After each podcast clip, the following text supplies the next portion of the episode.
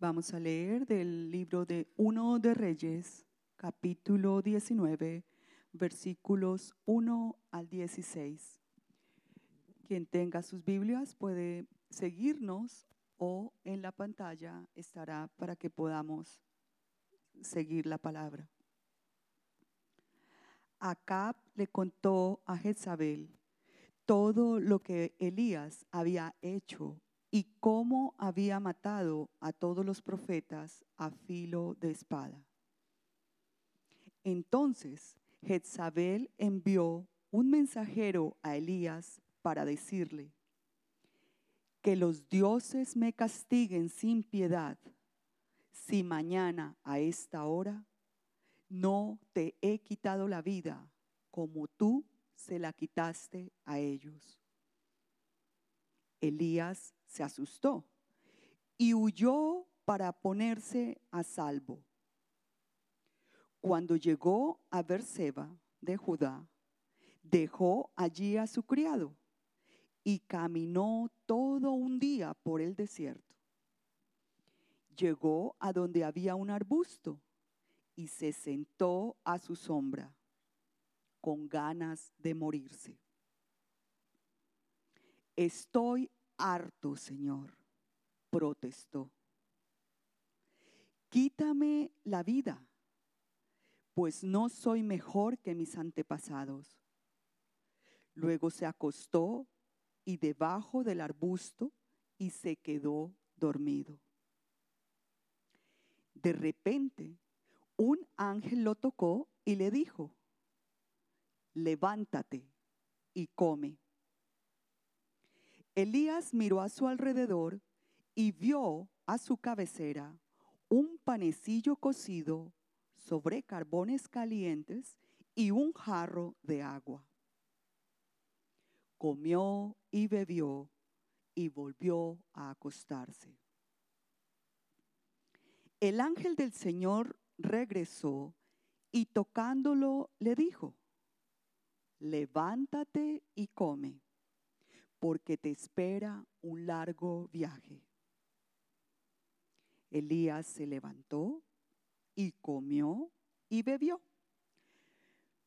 Una vez fortalecido por aquella comida, viajó cuarenta días y cuarenta noches hasta que llegó a Oreb, el monte de Dios.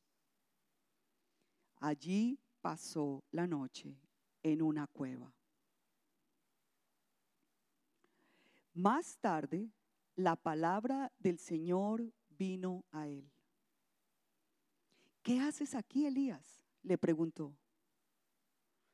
Me consume mi amor por ti, Señor Dios Todopoderoso, respondió él.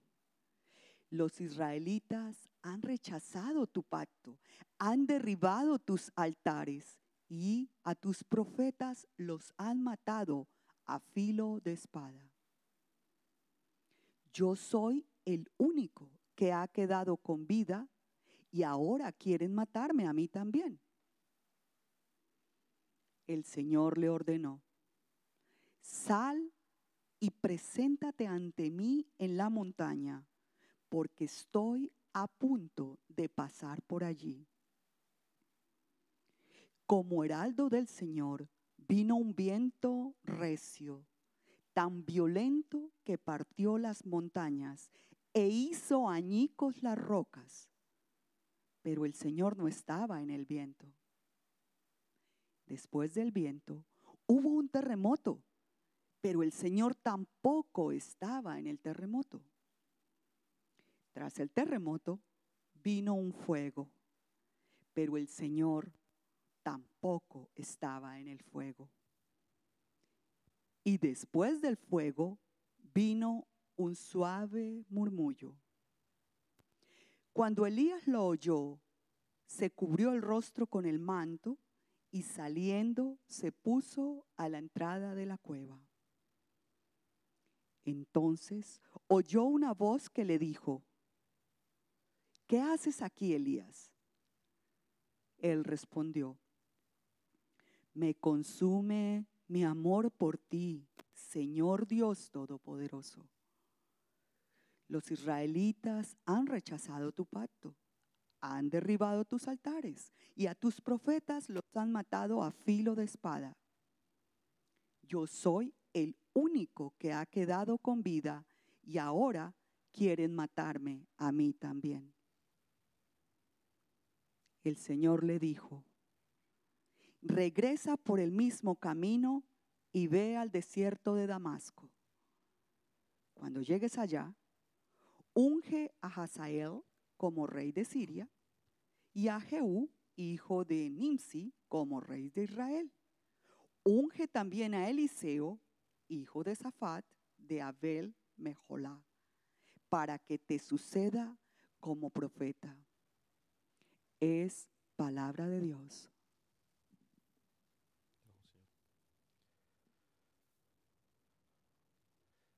Oremos.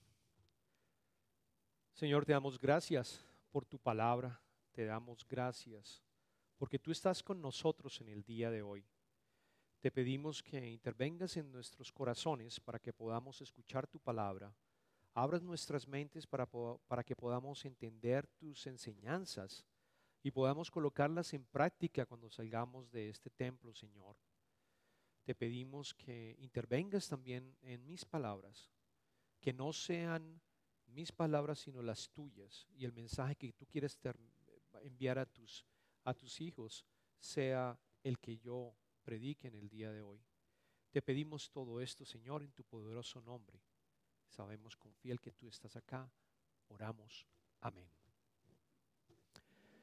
Ok, voy a empezar hoy con un, con un ejercicio bien interesante. Y aquellos que hablan inglés también pueden participar si me entienden, porque vale la pena que, veamos los resultados. Quiero que, ustedes levanten la mano, ¿ok?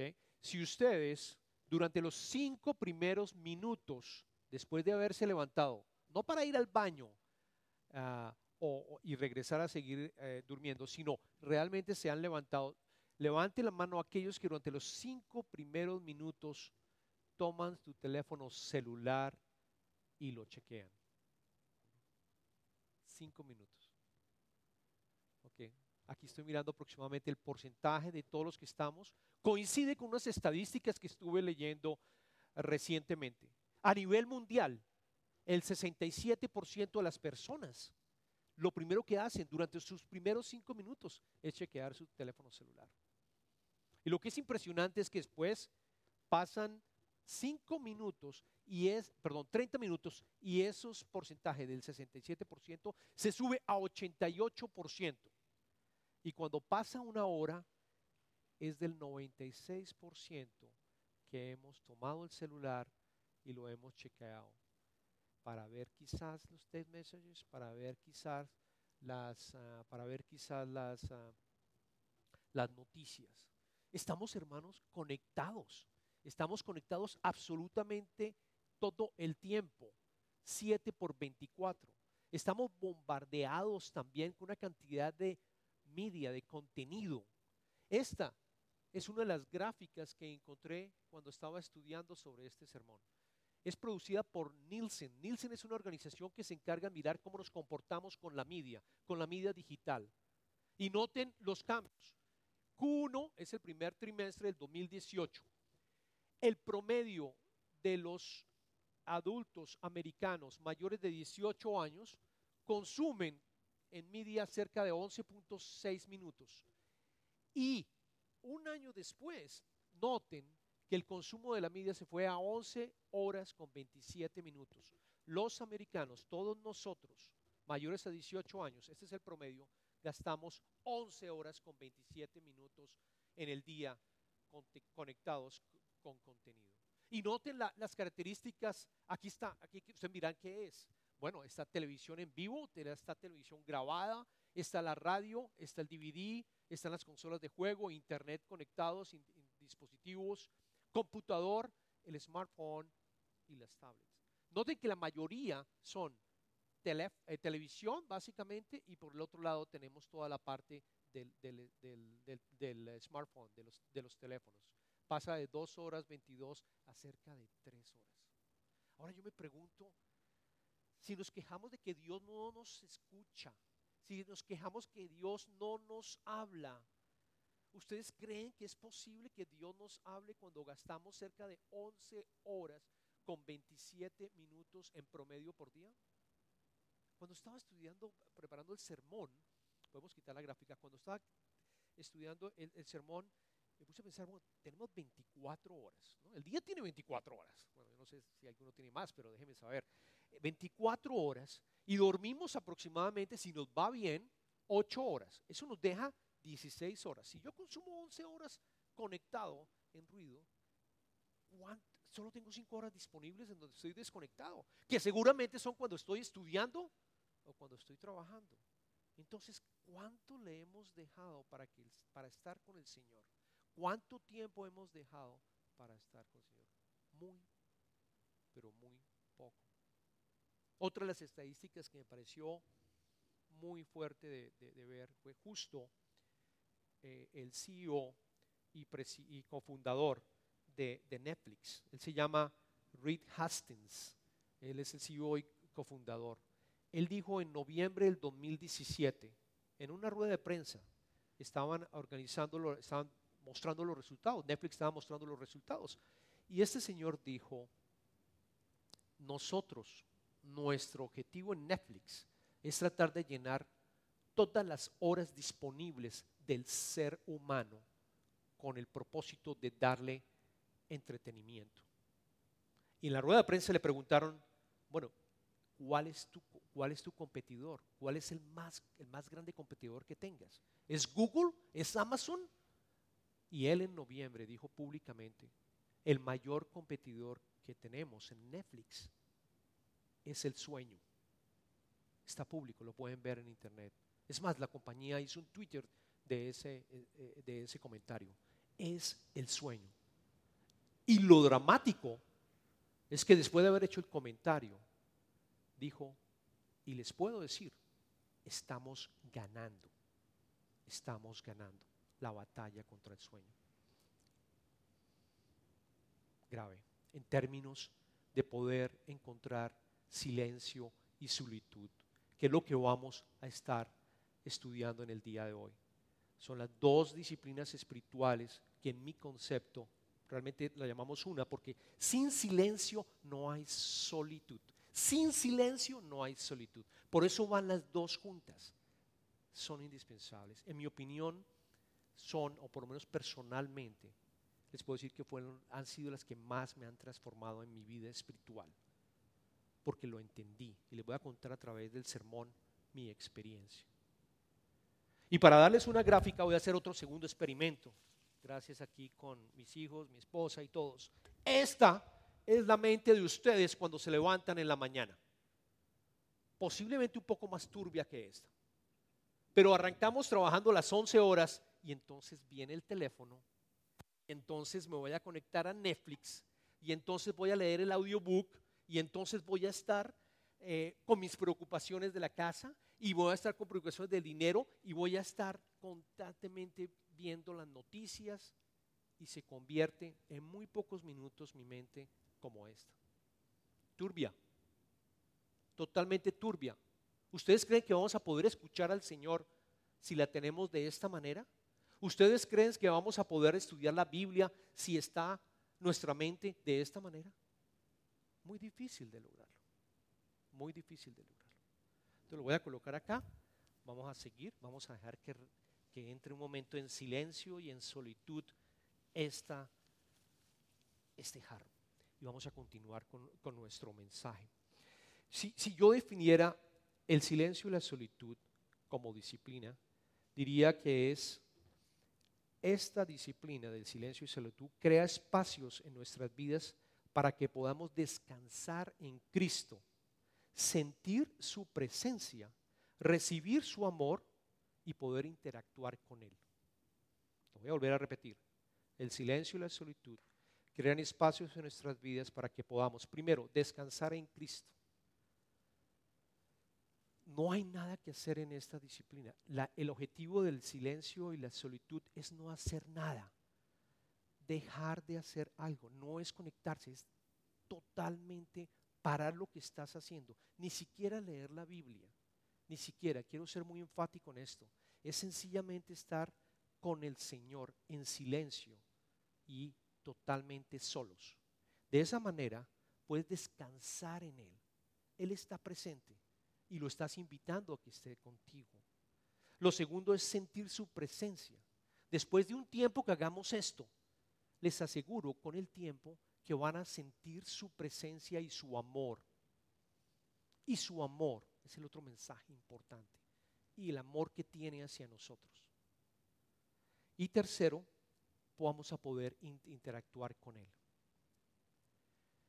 Los versos que escogimos sobre la historia de Elías van a ayudarnos para poder comentar lo que les acabo de mencionar y las ventajas que tiene em, las disciplinas espirituales del silencio y la, y la solitud. Es una disciplina difícil de lograr. Yo les pregunto, cuando estuve conversando con algunos de ustedes me decían, uy no, estar en silencio conmigo mismo, no, qué ¿no? Uy, no, qué no, sé qué voy a hacer, no sé si pudiera hacer. Es una disciplina muy difícil de lograr. Porque al principio cuando te sientas y quieres estar en silencio y solitud empiezan a aparecer todo tipo de mensajes. Nuestra mente está continuamente enviándonos pensamientos. No es fácil de lograr. No es fácil de lograr. Pero yo los invito, y es mi propósito en esto, que empecemos a practicarla porque las ventajas van a ser, como lo mencionaba, bastante, bastante buenas. Yo quiero, yo quiero mencionarles algo también. Blaise Pascal Blaise Pascal fue un científico, filósofo francés y brillante genio matemático. Él a los 12 años había ya entendido que la suma de los ángulos en un triángulo suman 180 grados. A los 18 años creó la primera calculadora. Creo que todos los que han estudiado geometría recuerdan el nombre de Pascal. Bueno, él dijo lo siguiente, él dijo, él es cristiano y él se convirtió y empezó a darse cuenta de la importancia del silencio y la solitud y colocó estas gráficas estos comentarios que dicen, todas las desgracias del hombre se derivan del hecho de no ser capaz de estar tranquilamente sentado y solo en una habitación. Eso nos ocurre porque desde el principio, desde cuando éramos pequeños y jóvenes, no hemos practicado el estar solos, el aprender a estar solos, de encontrarnos con nosotros mismos también, de entendernos nosotros y estar con el Señor. Es una práctica que le hemos perdido perdiendo y lo que vimos de la media pues empeora porque el mundo está todo el tiempo borbandeándote con mensajes. Pascal está en lo correcto. Una de las peores desgracias es que no logramos encontrarnos con nosotros mismos y con el Señor para lograr tener un descanso. En cuanto a las ventajas, voy a mencionar dos y me voy a apoyar con todo lo que leímos sobre Elías, el profeta Elías. La primera, en silencio y solitud experimentas la presencia de Dios, ya lo dijimos, su amor e interactúa con Él. Voy a comentar mi caso. En el año 2015, cuando yo empecé a sentir el llamado, cuando empecé a, a querer acercarme más al Señor, y realmente aprender de él, decidí tomar un curso que, en una organización que se llama Renovare, Renovaré, es una organización cristiana, que se encarga, básicamente el, curso duraba dos años y nosotros teníamos durante ese dos años varias eh, enseñanzas, era un curso híbrido, en línea y era un curso también presencial. Y estábamos estudiando precisamente sobre las disciplinas espirituales. Era el solo concepto, cómo es un espíritu formation, formación espiritual en el sentido, cómo crezco yo espiritualmente. Todos los dos años estuvimos practicando esas disciplinas espirituales. Cada seis meses nos reuníamos todos en Dallas, que fue cuando lo tomé. Y estábamos durante una semana en un retiro, no necesariamente en silencio, sino con, con clases. Pero como parte de ese retiro, el último día, el último día, el día viernes, del viernes desde las 3 de la tarde, el sábado a las 3 de la tarde, nos quedamos en completo silencio y solitud. Nos invitaban a que estuviéramos en silencio. Las cuatro veces que estuvimos reunidos lo hicimos. Obviamente que también nos invitaron para hacerlo de una manera mucho más frecuente nosotros en nuestra casa. La primera vez que lo traté de hacer fue horrible. fue muy, pero muy complicado. Nos quitan los teléfonos, nos quitan todos los dispositivos de computador, arreglan el desayuno, la comida, de tal manera que uno no tenga que interactuar con alguien más, ni siquiera con la persona que nos está sirviendo, para no decirle gracias por decir algo.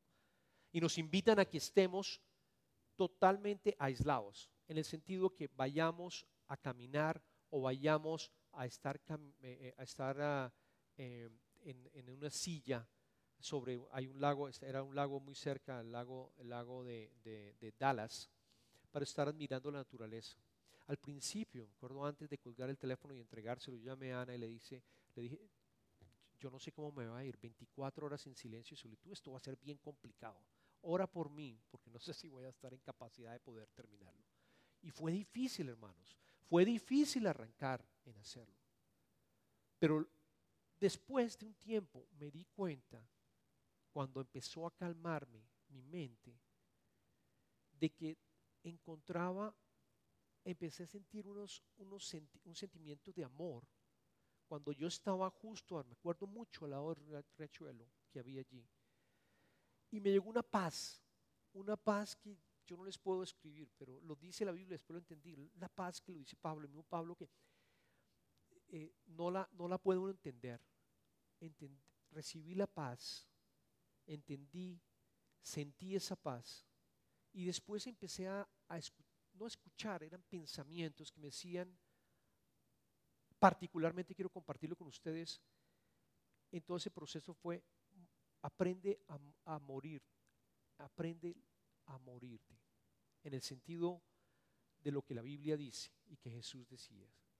Si nosotros nos entregamos su vida a Él y somos nuevas criaturas, aprende a hacerlo. Esa fue su invitación de acuerdo, yo, de que le dije al espíritu al director, oh, bueno, aquí tengo un comentario, yo sé que la Biblia lo dice, pero explíqueme qué significa morir. Y tuve una sesión con él en el cual estuvimos trabajando y entendía. Y así les puedo comentar varias encuentros y mensajes.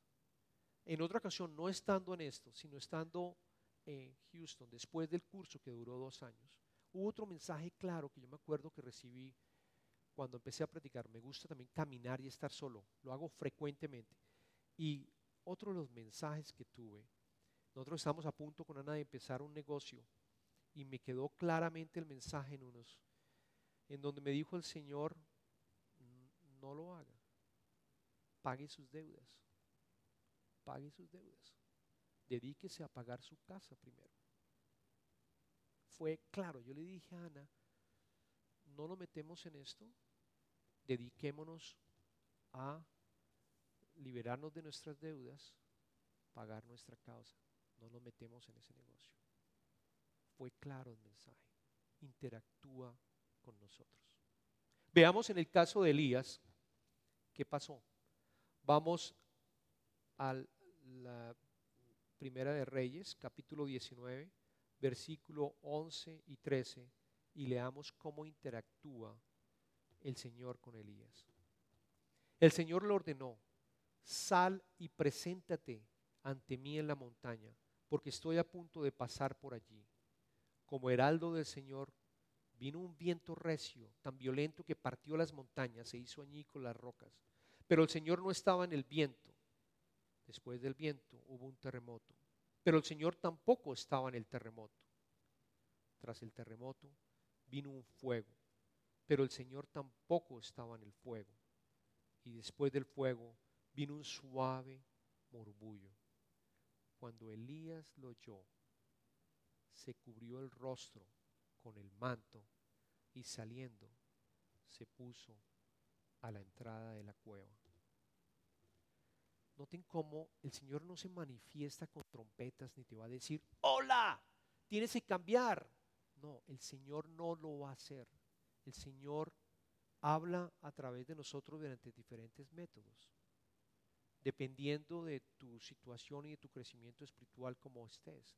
Puede hablarnos a través de la escritura, puede hablarnos a través de otras personas cristianas, pero en este caso particular, el silencio y solitud te permite estar con, con nuestro Padre, interactuar con Él y Él te va a estar hablando en susurros, en silencio. No va a ser algo que vaya a ser escuchado como un gran acontecimiento, tal como le pasó a Elías. Y noten también, no quise incluir los versos, pero noten, si se acuerdan de la historia de Elías, Elías aquí había logrado una de las grandes batallas espirituales. Mató a 450 profetas de Baal que estaban adorando, eran los israelitas que, venían adorando al, al Dios falso. Y él los logra matar absolutamente a todos. Y en el momento que recibe la amenaza, que si recuerdan, Isabel trata de ir, eh, le dice, ah, el día de mañana vas a estar muerto. Y él sale corriendo. Y solo cuando Elías logra estar en una cueva, es cuando puede recibir el, soporte. Hay un ángel que le dice, hey Elías, socio, levántate, tienes que ir a caminar, come, come porque vas a tener que estar llevándote a una caminata de más de 40 días. Recibió el, alimento, la energía necesaria en la cueva. Y después, más tarde, cuando va en el monte, le habla mediante un susurro. La otra, el otro beneficio que tenemos es que en silencio y solitud recibes dirección, recibe dirección en tu vida. Y aquí podemos y aquí podemos aprender de Jesucristo, que es nuestro maestro. Él es nuestro maestro. Nosotros somos aprendices. Nosotros somos estudiantes. Él estuvo en la Trinidad y vino a la tierra como ser humano, divino, humano y divino. ¿Por qué no aprendemos de Él? Debemos aprender de Él. Es parte de lo que nosotros, es parte de la, del, del, discipleship. Ahí se me escapa, no sé cómo diría uno, del discípulo del discípulo, de que nosotros sigamos, lo sigamos a Él. ¿Qué hacía Jesús? Jesús se la pasaba la mayor parte del tiempo solo y en solitud, conectado con el Padre, constantemente. Aquí en Covenant estudiamos con Pastor Jason sobre el Evangelio de Marcos. Algunos de nosotros pudieron estar de la, de, la congregación de español. Y estuvimos estudiando ese Evangelio. Y cuando estudiamos notamos nueve veces, nueve veces, solo en el Evangelio de Marcos aparece Jesucristo yendo a lugares solitarios y estar en silencio. Siempre estaba comunicado con su Padre. Es más, les voy a traer el, el versículo del Evangelio de Marcos capítulo primero, versículo 35-38. Es más, él recibía el siguiente mensaje, lo que tenía que hacer después. Noten cómo en este pasaje, muy de madrugada, coloquémoslo Marcos capítulo 1, capítulo 1, perdón, versículo 35-38. Muy de madrugada, cuando todavía estaba oscuro, Jesús se levantó, salió de la casa y se fue a un lugar solitario donde se puso a orar. Simón y sus compañeros salieron a buscarlo. Por fin lo encontraron y le dijeron, todo el mundo te busca. Jesús respondió, vámonos de aquí a otras aldeas cercanas donde también pueda predicar. Para esto he venido. Noten cómo Jesucristo recibe la guía y, y, entiende que tiene que irse a otras aldeas para poder predicar, porque para eso ha venido. Él estaba en constante comunicación. Preparando este mensaje con Pastor Zach, nos pusimos a, básicamente, él, me, trajo esta idea que para mí es nueva y quiero compartirla con ustedes. Zach encontró que en la mayoría de los evangelios Jesús normalmente lo interrumpían cuando él quería estar en solitud y en silencio en la mayoría ah, de los versículos donde aparece él tratando de estar en silencio, lo interrumpían. Llegaban las multitudes, llegaban los discípulos buscándolo, como lo acabamos de, de ver. Y en todas las ocasiones hizo grandes cosas después de haber estado en solitud, como por ejemplo alimentar a las cinco mil personas, como por ejemplo seleccionar a los doce discípulos, ¿Qué más que él estuvo Jesucristo 40 días en silencio, en solitud en el desierto y empezó su ministerio? En todas las ocasiones Jesús siempre estaba solo y en solitud. Él quería irse de la gente, es como que él quería irse de las multitudes para estar solo la mayor parte de los tiempos. Isaac, yo creo que es, es buena la interpretación que él trae porque nos invita a que hagamos lo mismo, porque nos invita a que hagamos lo mismo. Es más, Jesús dijo en el capítulo 15, versículo 4, Él nos dice, permanezcan en mí y yo permaneceré en ustedes. Así como ninguna rama puede dar fruto por sí misma, sino que tiene que permanecer en la vid, así tampoco ustedes pueden dar fruto si no permanecen en mí. Hermanos, si queremos dar fruto, permanezcamos en Él, con Él, continuamente. Y yo, los invito a que antes de entrar en otra disciplina como por ejemplo la, el estudio de la Biblia, de la escritura, hagamos, practiquemos la disciplina del silencio y la solitud antes de hacerlo. Porque, porque yo creo que una de las razones quizás por las cuales no podemos tener una interacción tan viva y sentir el amor de nuestro Padre es si arrancamos a hacer ese estudio justo cuando nuestra mente está con una cantidad de ruido. Tratemos de iniciar el estudio del silencio, de, contemplar al Señor en silencio y solitud y después sí entrar en otra disciplina espiritual como por ejemplo el estudio de, la escritura.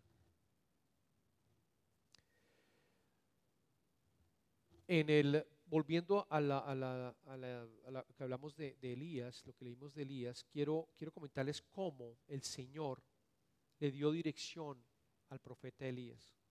Vamos a la primera de Reyes, capítulo 19, versículo 13 a 16.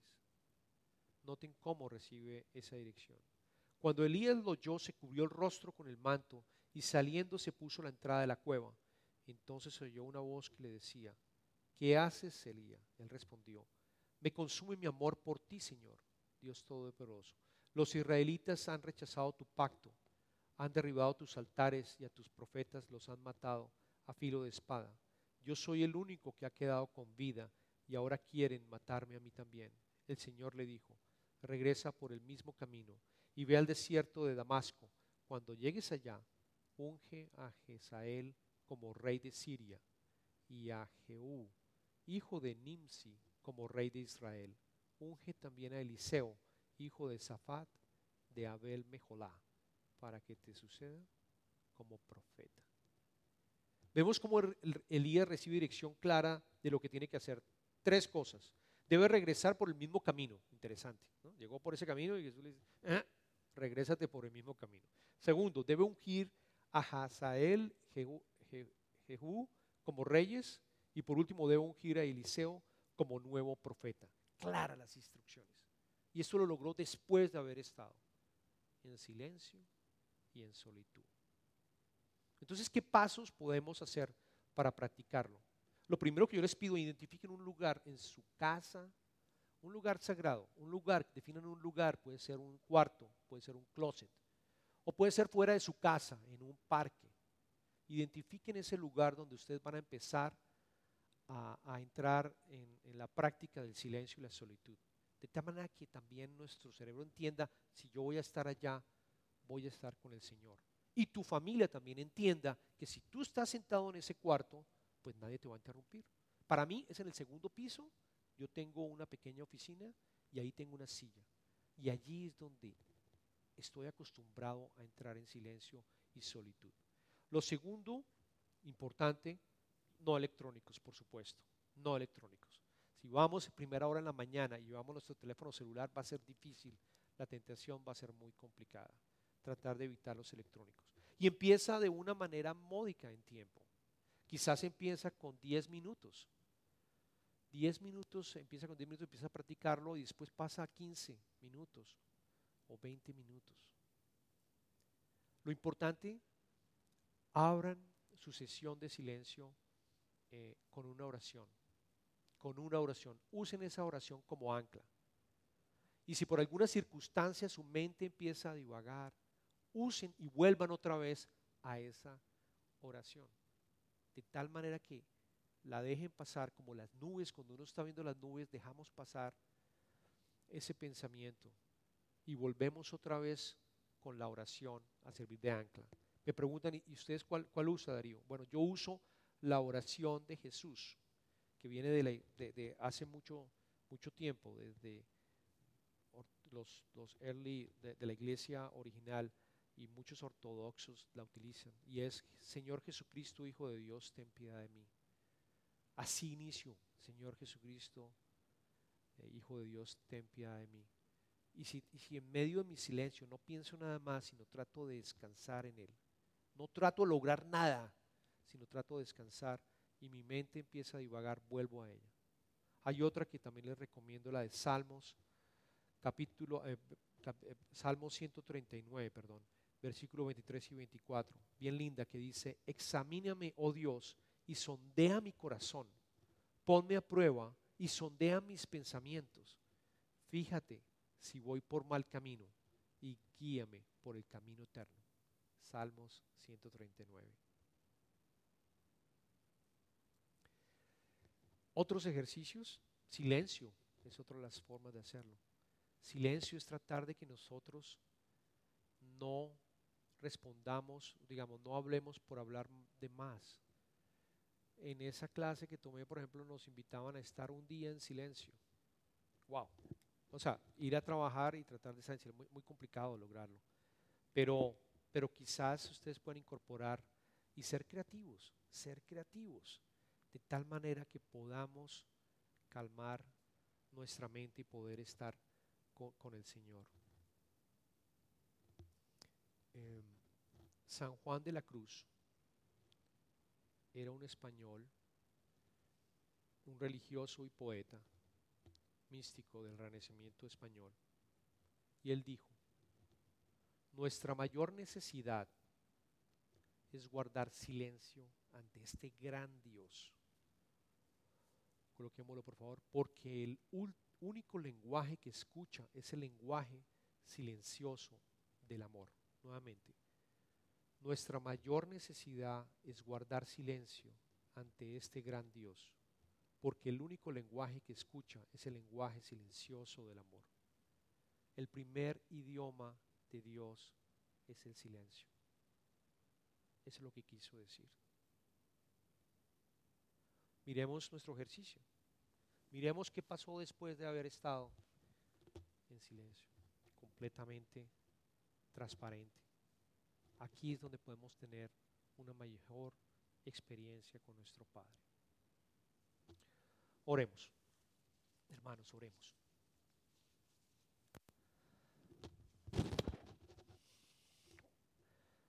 Señor Todopoderoso, te damos gracias. Te damos gracias porque tú nos has enseñado a estar conectado con nuestro Padre todo el tiempo cuando estuviste en esta tierra, nos enseñaste a hacerlo, Señor. Y te pedimos que nos ayudes a que esta práctica del silencio y de la solitud podamos incorporarlas en nuestro ritmo de vida, Señor. Ayúdanos a que el ruido que recibimos y las preocupaciones que recibimos podamos de cierta manera calmarlas y encontrar tu paz cuando te encontramos contigo. Ayúdanos también para que podamos tener dirección en todo lo que tú quieres que nosotros hagamos y podamos participar en tu reino, Señor, en lo que tú estás haciendo aquí en la tierra, que es tu reino aquí en la tierra también, Señor.